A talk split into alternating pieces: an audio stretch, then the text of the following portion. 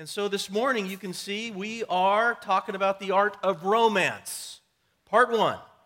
So, some kids were asked, How do you romance someone so they will fall in love with you? Well, Dell, age six, said, Tell them you own a whole bunch of candy stores. Tom, age seven, said, Spend most of your time loving instead of going to work. Roger, age eight, said, Don't forget your wife's name. that will mess up the love. Randy, age eight, said, Be a good kisser. It might make your wife forget the fact that you never take out the trash. Bart, age nine, said, Take the girl out to eat, but make sure it's something she likes to eat. French fries usually work. All right, there, here's a question I want you to think about. You're married. Okay.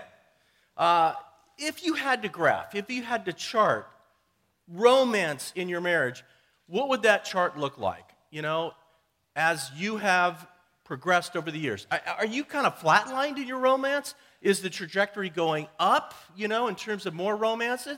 Is it kind of declining? You know, marriages, most marriages, they start off with a high sense of romance, passion, intimacy, affection. But then as time goes on, the level of that romance in that marriage typically starts to decline. Marriage kind of becomes more businesslike, lacking affection and tenderness. It can, it can go from hot to cold, kind of like this couple. The wife, uh, she catches a cold. And uh, the first year, the husband says, Sugar, I, I'm worried about you, my precious bride. You got that bad sniffle.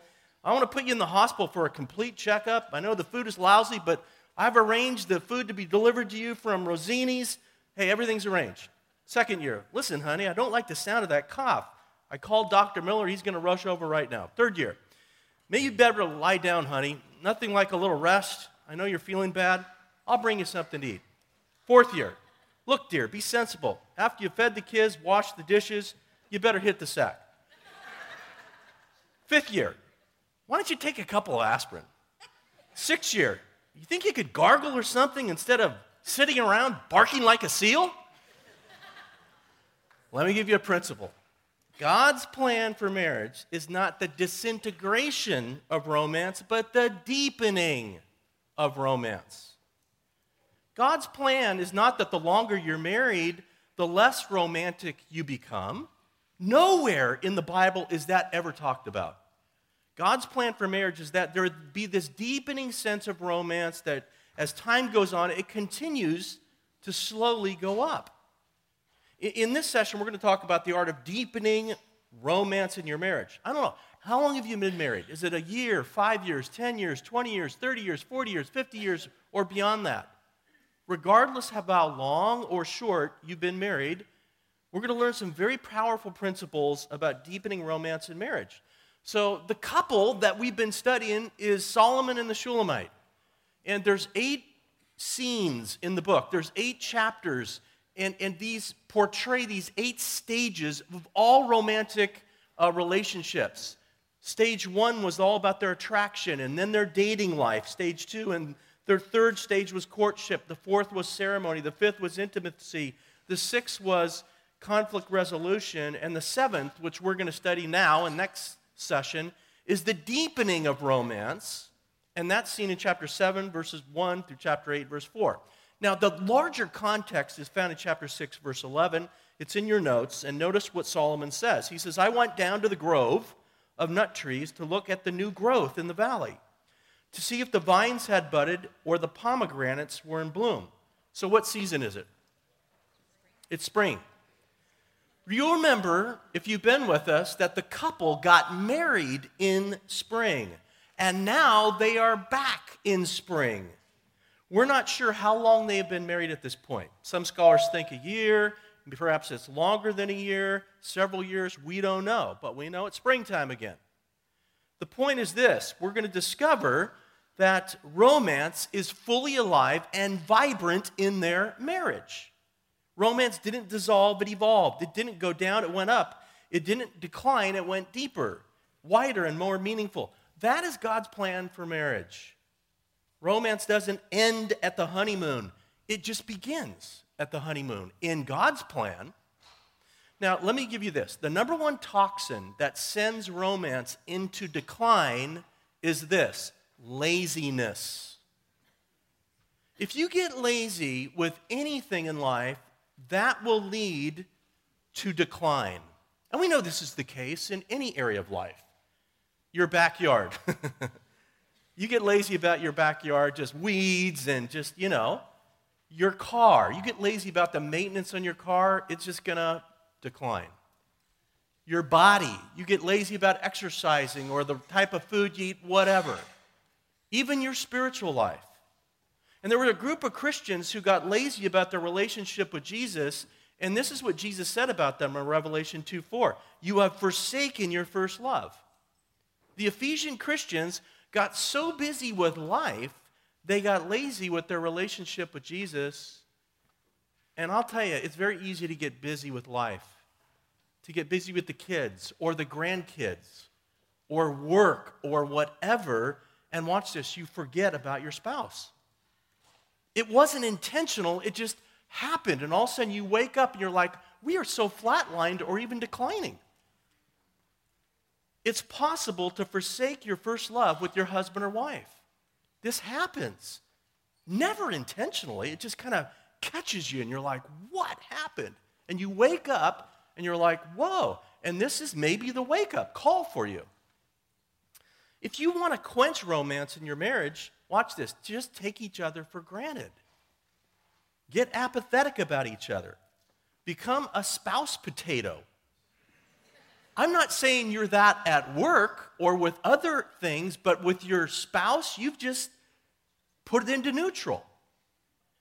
Make everything a priority but your husband or wife.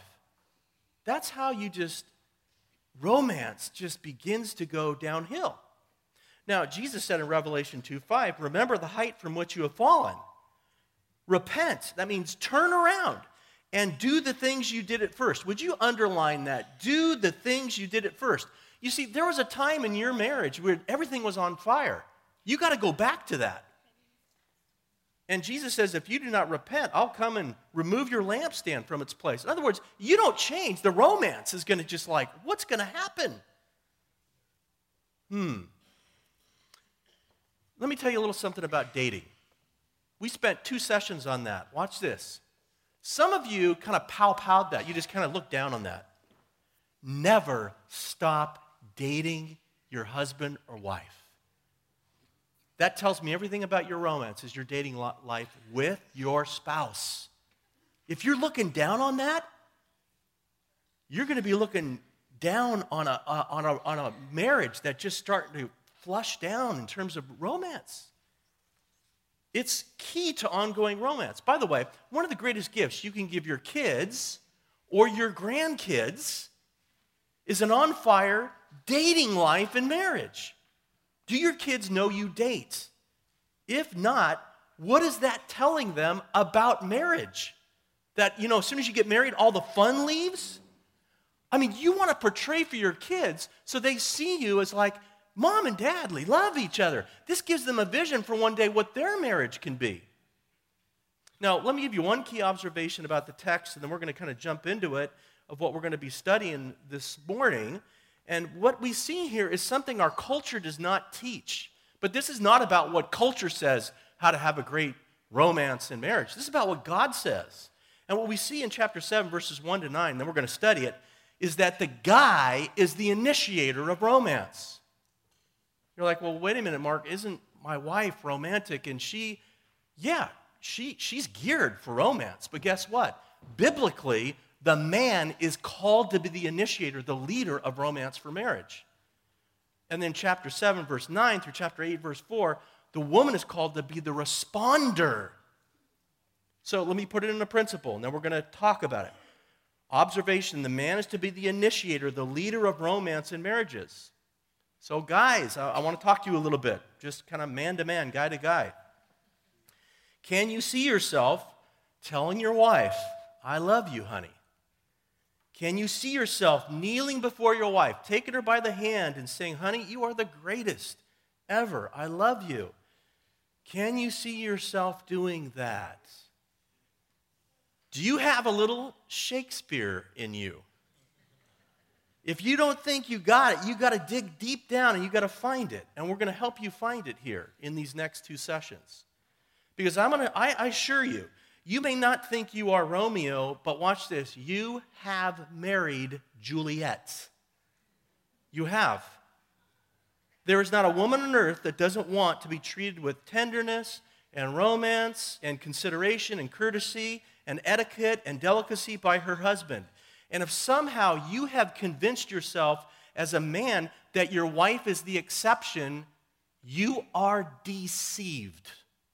And if your wife feels this way because she's lost hope, you need a wake up call as a man. Because your wife cannot change how she is wired. She is wired to receive romance, romantic love from you. Don't quench that from her, and you'll see her blossom like a flower. All women want to be treated as in a romantic way. And, and if you don't treat them that way, they have a certain means of negotiation. now, in God's divine plan, the man is called to be the leader of romance. And, and I just need to say this guys, the culture doesn't tell you this, but you are wired to be romantic. You just are. And if you deny this part about you, you deny part of your manhood. God, watch this, is a romantic God. And God loves us with a romantic, everlasting love. The story of the Bible is the greatest love story, romantic love story ever in the history of the world. It's the story of a God who absolutely is, is an absolute passionate romantic love with his bride, and he gives himself to her with this amazing romantic love through Jesus.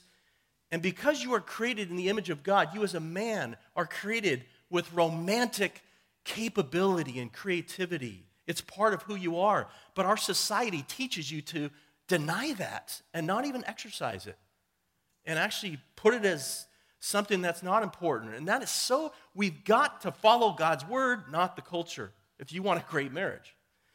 Now, what it comes down to this is for you, and then I'm going to move on here as men, is that you will either choose to be lazy or you will commit yourself to grow in your romantic potential and lead your wife into deeper romance because I guarantee you will not grow in romance from your wife.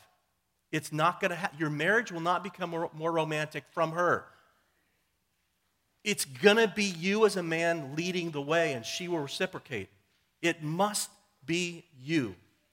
So here's a principle. Real men lead their wives and marriages into deeper romance. And men, you need to be taught, and that's why we're going to spend some time looking at God's Word.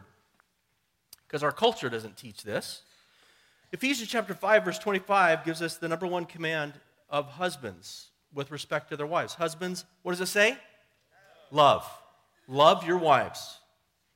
Just as Christ loved the church and gave himself up for her. So, as men, we are called to learn the art of love and how to be romantic and then lead our wives into this romantic love marriage. And wives, your call is to watch this, reciprocate. That doesn't mean that takes you off, okay, you just sit there and, and, and receive. No, no, then you reciprocate what you are receiving from your husband. And Solomon shows us the way. So, over the next two Sundays, we're going to talk about 10 principles for deepening your romance in marriage. This morning, we're going to look at the five First five found in chapter 7, verses 1 to 3. Then next session, we'll look at five more principles found in chapter 7, verse 4 through chapter 8, verse 4. Now, the context for all of this is the home. It probably is the bedroom back again. And, and Solomon begins in chapter 7, verse 1 by saying this How beautiful your sandaled feet, O prince's daughter. He's speaking to the Shulamite with those words. Now, on their honeymoon, you'll remember that Solomon started with her hair her nose, her lips, and then he went from top to bottom complimenting his wife. Now he's starting with her feet and he's going up her body. And notice how he starts with a part of her body that's typically not that glamorous. He says, Your feet are beautiful. So the first principle for deepening your romance is this romance her with a greater understanding. You say, What do you mean by that? Well, Solomon has grown in his knowledge of his wife.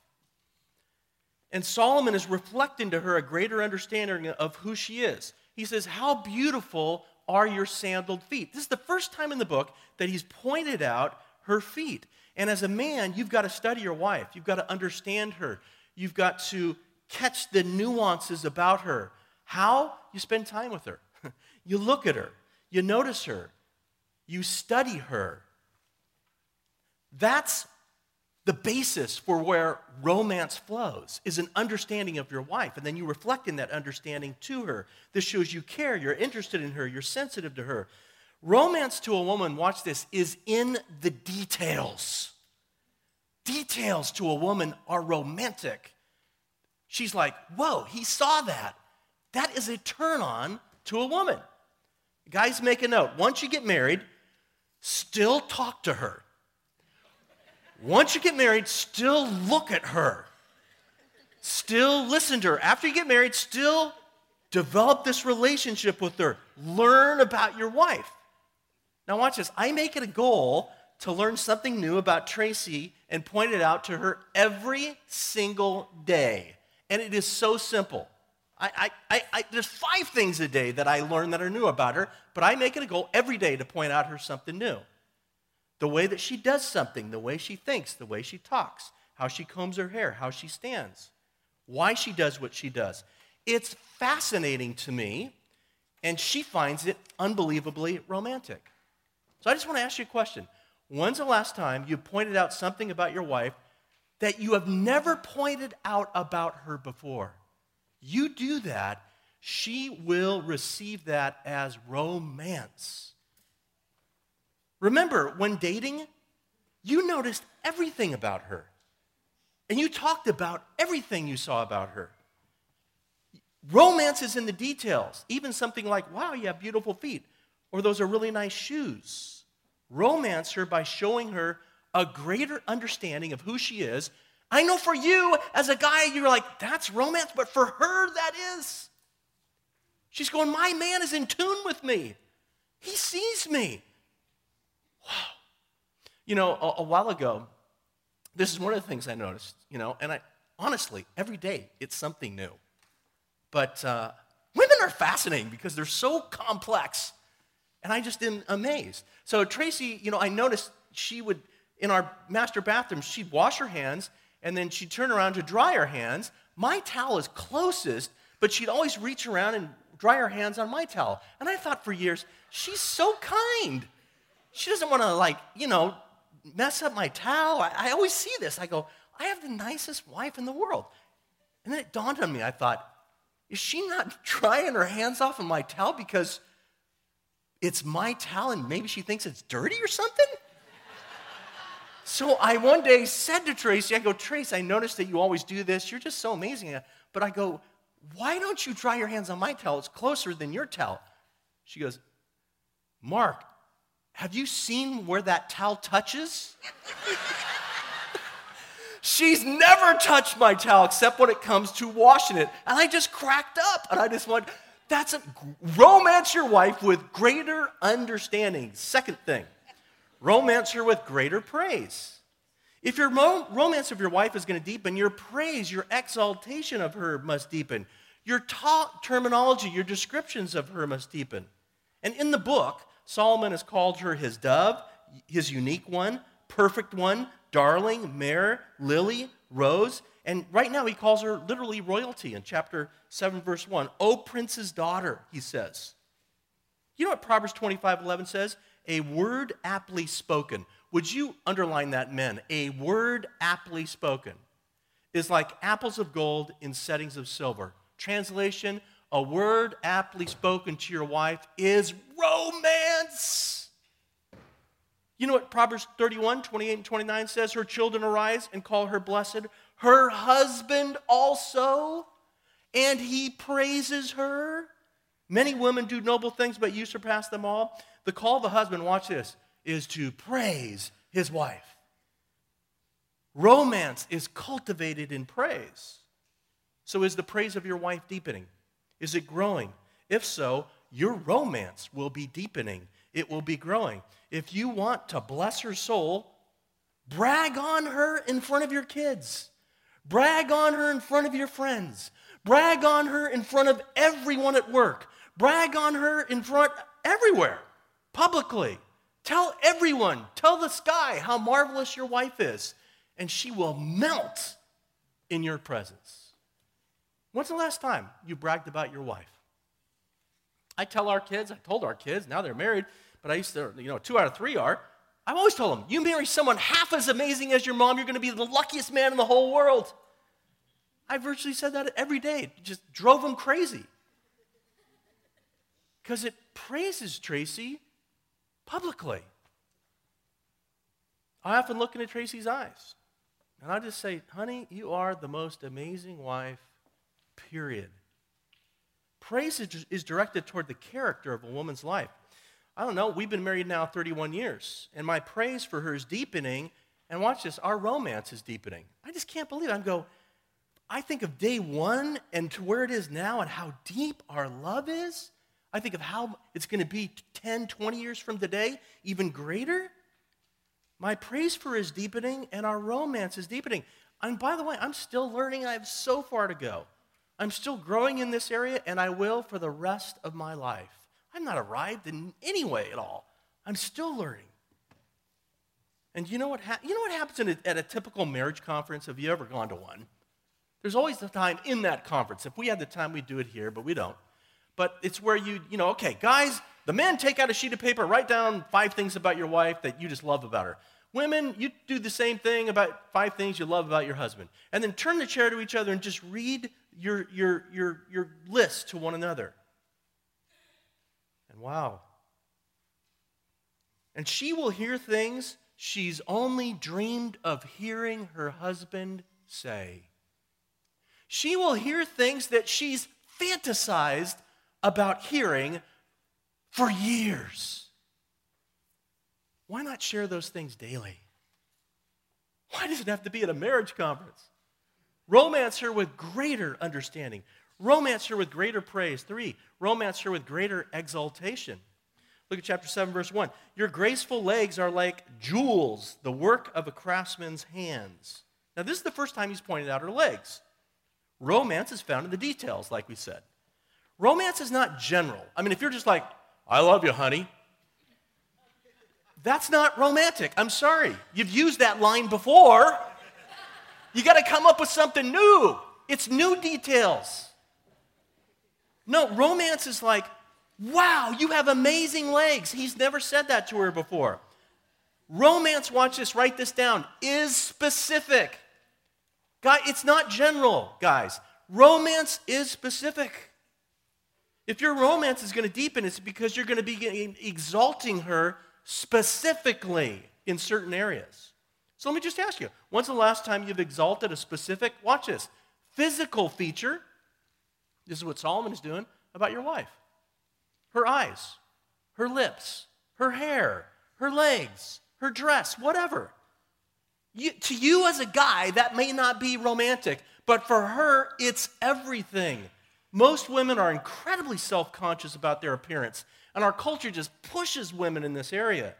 There's always something women would like to change about their lives or alter so they could feel better about themselves. One woman cried out to her husband, Make me feel like I have worth as a person. Wow. Hebrews 3:13 says, "But encourage one another daily." Would you underline that? Encourage your wives daily. A romantic husband encourages his wife every single day, every day. Romance her with greater understanding, greater praise, greater exaltation. Number four, romance her with greater appreciation.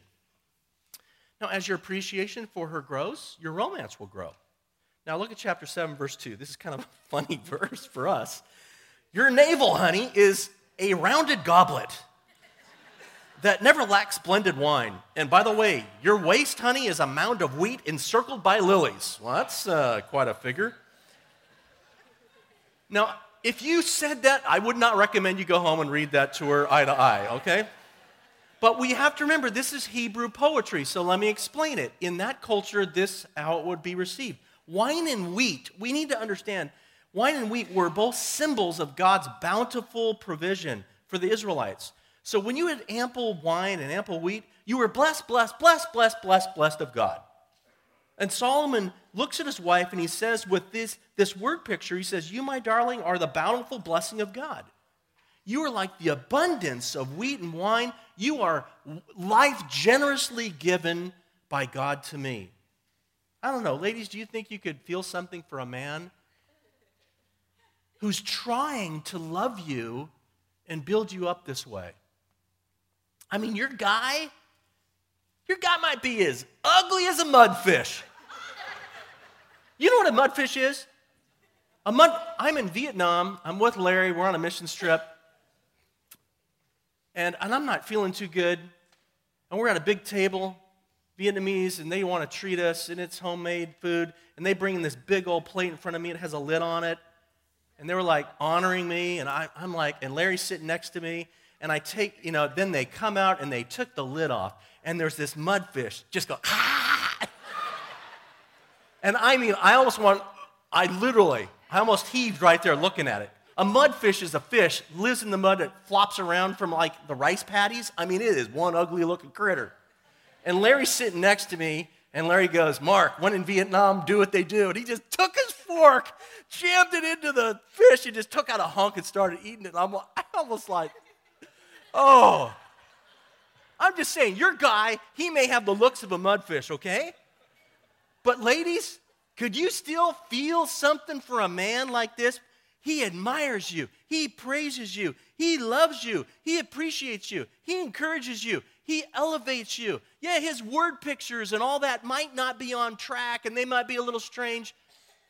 But guess what, man? This guy has won your hearts because you see him trying. You see his attempt. That A is given for the efforts. Your wives will just fall head over heels in love with you romantically when you do this. Proverbs 31 31 says, Give her the, the reward she has earned, and let her works bring her praise at the city gate. You see, that verse is about being paid. Give her the reward. I mean, how would you like working all week or all month, and then you get to the end of that week or month, and it's time for a pay, and the, and the boss says, nah, I ain't going to pay you.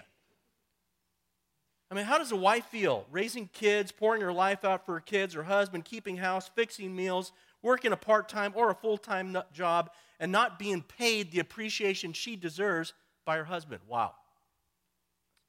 What would it be like? Day after day, doing all she does, never having her husband just say, You are the greatest, most incredible, awesome wife in the whole world. I love you, honey. You Want to know how a wife has an affair? I'm going to tell you how to have, have an, how to have an affair. Five steps to lead a woman to have an affair. This is how affairs happen. They all start with the letter E. Number one, eliminate.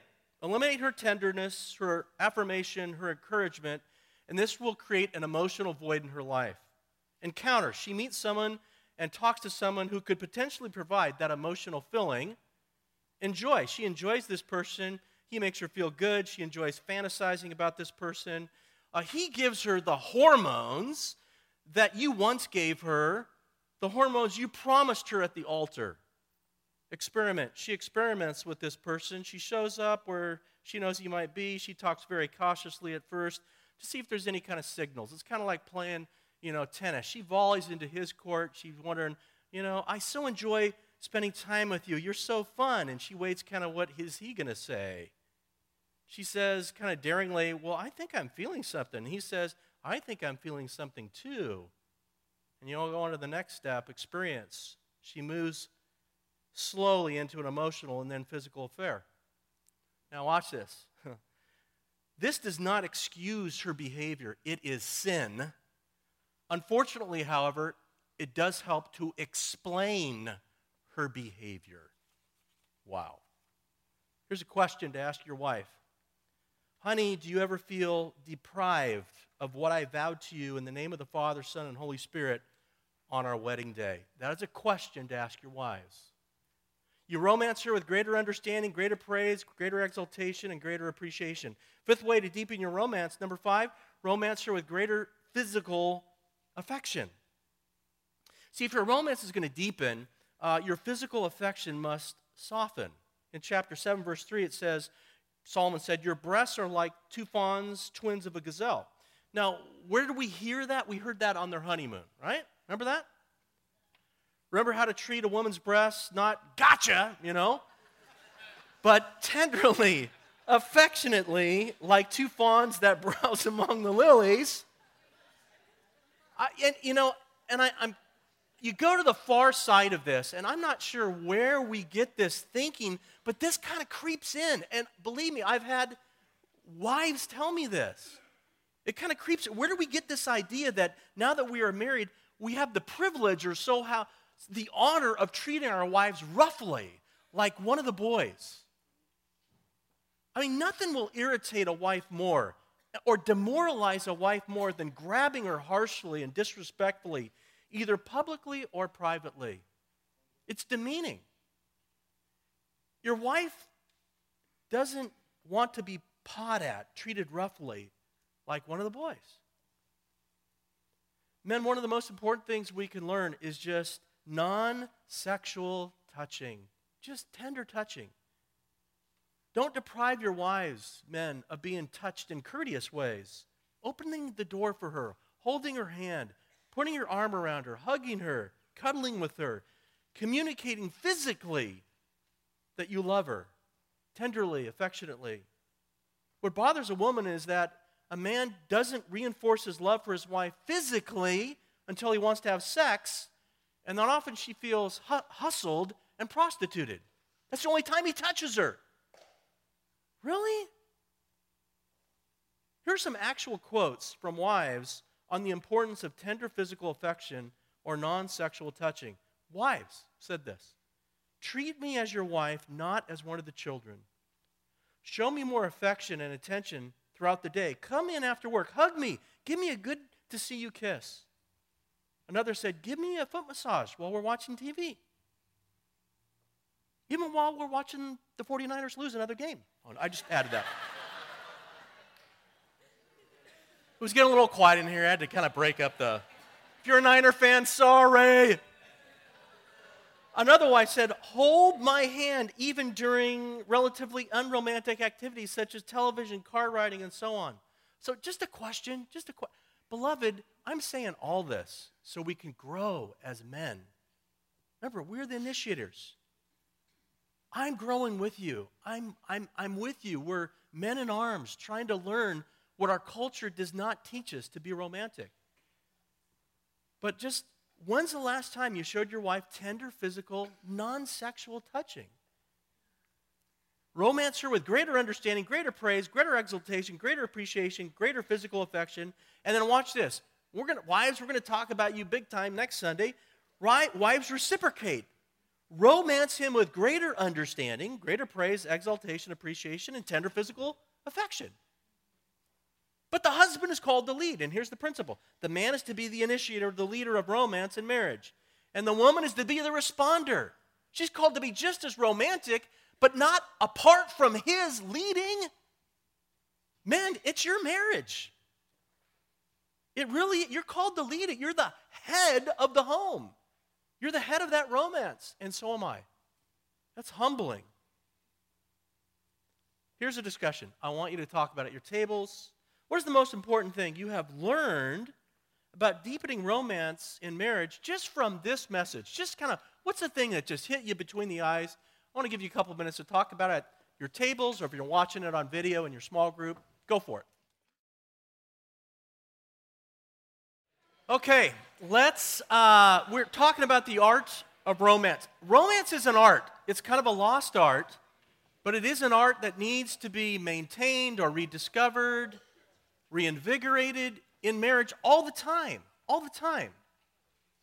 It's something you're never going to stop working on. You're never going to stop learning. You're always going to want to be giving more attention to this and thinking about this and praying about this in your marriage. Um, so I want to kind of just underscore what the main points we've talked about and give you a little exercise. Um, so God's plan for marriage, it's not the disintegration of romance, but the deepening of romance. Everything on TV show, portrays in sitcoms the disintegration of romance, and the husband and wife, they're just become real critical and sarcastic. That is not from the Bible. That is not. And by the way, young people, we don't have a perfect marriage, but I can't tell you the number of young people that have come up at, for, with Tracy and I and just said, Tracy, Mark, thank you so much for your marriage. It gives me hope.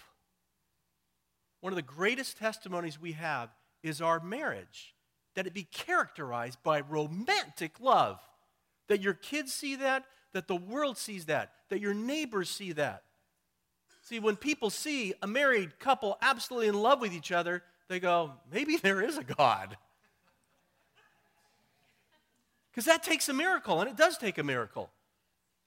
But that miracle takes our work, our cooperation, our thinking, our engagement as a married couple, especially men. It takes a man, it takes a leader. So, the number one toxin that sends romance in decline is laziness. We just get lazy. I can get lazy, I'll be honest with you. Pray for me. I don't want to become lazy in this area. You know me, I, I'm absolutely consumed with ministry. I love it. I love traveling the globe. I love missions. I, I love everything about being a pastor. And I, I, I love my wife. And I, I want to give my marriage what it is due. One day the Lord's not going to, I don't know what the, yeah, he's going to say, I pray he's going to say, well done. But you know, the number one command I'm given as a husband is to love my wife with romantic love. I think the Lord's going to say, evaluate, you know, my marriage one day and how I ministered to my wife. Yeah, I ministered to thousands around the world. How'd you minister to Tracy? I pray that I will have an answer to him that brings him glory because I've given her the attention that she deserves. The man is called to be the initiator, the leader of romance and marriage. The woman is the responder. And we looked at five principles for deepening romance and marriage. Romance her with greater understanding. That means get specific, notice things. Romance her with greater praise. Give details. Not just I love you, but why do you love her? Point out those things. Romance her with greater exaltation. Brag about her, privately and publicly. Romance her with greater appreciation. Build her up. Romance her with greater physical affection. Touch her in meaningful ways that communicate your love. You know, uh, I think I mentioned in this series a while ago a book that I read called The Happy Couple. And this is when I was going to cemetery. I was, it just feels like that, okay, when you're in it. So they, they assigned this book, and I thought, what a hokey book. The Happy, no, it's called The Happy Couple, I think. And I read the book, and I go, this is actually very profound because it's based on scientific study. They studied, you know, hundreds of couples, and they wanted to discover why certain couples are happy and others aren't. And this is what the, the scientific uh, revealing of the book showed. Happy couples are happy because they talk happy about each other. And, it, and I've never forgot that. If you want to have a romantic marriage, it's because you're going to talk romantic with each other. The way, in other words, your speech leads the way. We've given you five ways, shades of romantic talk to bring into your marriage. Husbands, you lead the way, but wives, you reciprocate that same language. Next Sunday, we're going to talk about five more strategies to bring romantic talk into your marriage. I kind of have a theory. I'm not a psychologist, but this is kind of my theory. I'll give it to you and you can think about it later. I believe we feel the way we feel because we do what we do. We do what we do because we talk as we talk. We talk as we talk because we think as we think. We think, we talk, we do, we feel. If you feel as if you do not have romance in your marriage, it starts by thinking biblically, talking biblically, doing biblically, and you will have romance. Amen? Amen? My theory. Just been thinking about it for the last two minutes. No. I want to give you a project uh, that will guarantee to improve your romance. And I want to encourage you. Uh, in the series, Song of Solomon, these last three messages are really geared at married couples. I mean, really. First half of the book is really, really for those dating, courting, finally get married, then deal with conflict and intimacy. All that is marriage. But these three messages, if you're married, you need to be here or be watching. Um, this really gets at the heart of how you not grow your marriage and then you finish well. But here's a little thing to do at home, okay? Get alone with your husband and wife, do the following. Just fill this out. My top five things I appreciate and love about my wife. Boom, fill them out. My top thing, five things I most appreciate, love, respect about my husband. Fill those out. And then just come together, face your spouse, and read that list. And then the final point just see what happens. What's going to happen is this watch me. Your romance, if it's going down, it's going to start going up.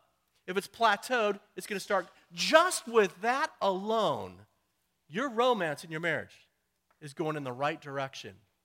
And then you just figure out how you can bring that into daily life. Woo! I like it. Let's pray. Lord, thank you for kind of the challenge of marriage. It's quite a mystery, and it just brings us to our need for you. And like we've been saying all along, there are no perfect marriages, there are only growing marriages. And Lord, we come to a, a point like this, we just say, Lord, grow us. We need your help, we need your power. Thank you, Lord. Your plan is not the disintegration of romance, but the deepening of it in our marriages. And Lord, if we've gotten lazy, if we've begun to just kind of take each other for granted, help us to repent. I mean, spiritually, deep down, repent of this neglect. And help us to come back to the things that we did at first, even when we were dating, when our, our romance and our marriage was on fire. We can rediscover that again. I pray you would help us to follow these principles, these steps for greater romance. I pray that the art of romance would be rekindled, that it would deepen in every marriage. Lord, this is your best for our romantic relationships. I, I pray for those uh, who are single that they would receive great encouragement from listening to this. They would receive a picture, a vision for what marriage is to be, your call for what it is to look like when we do things your way.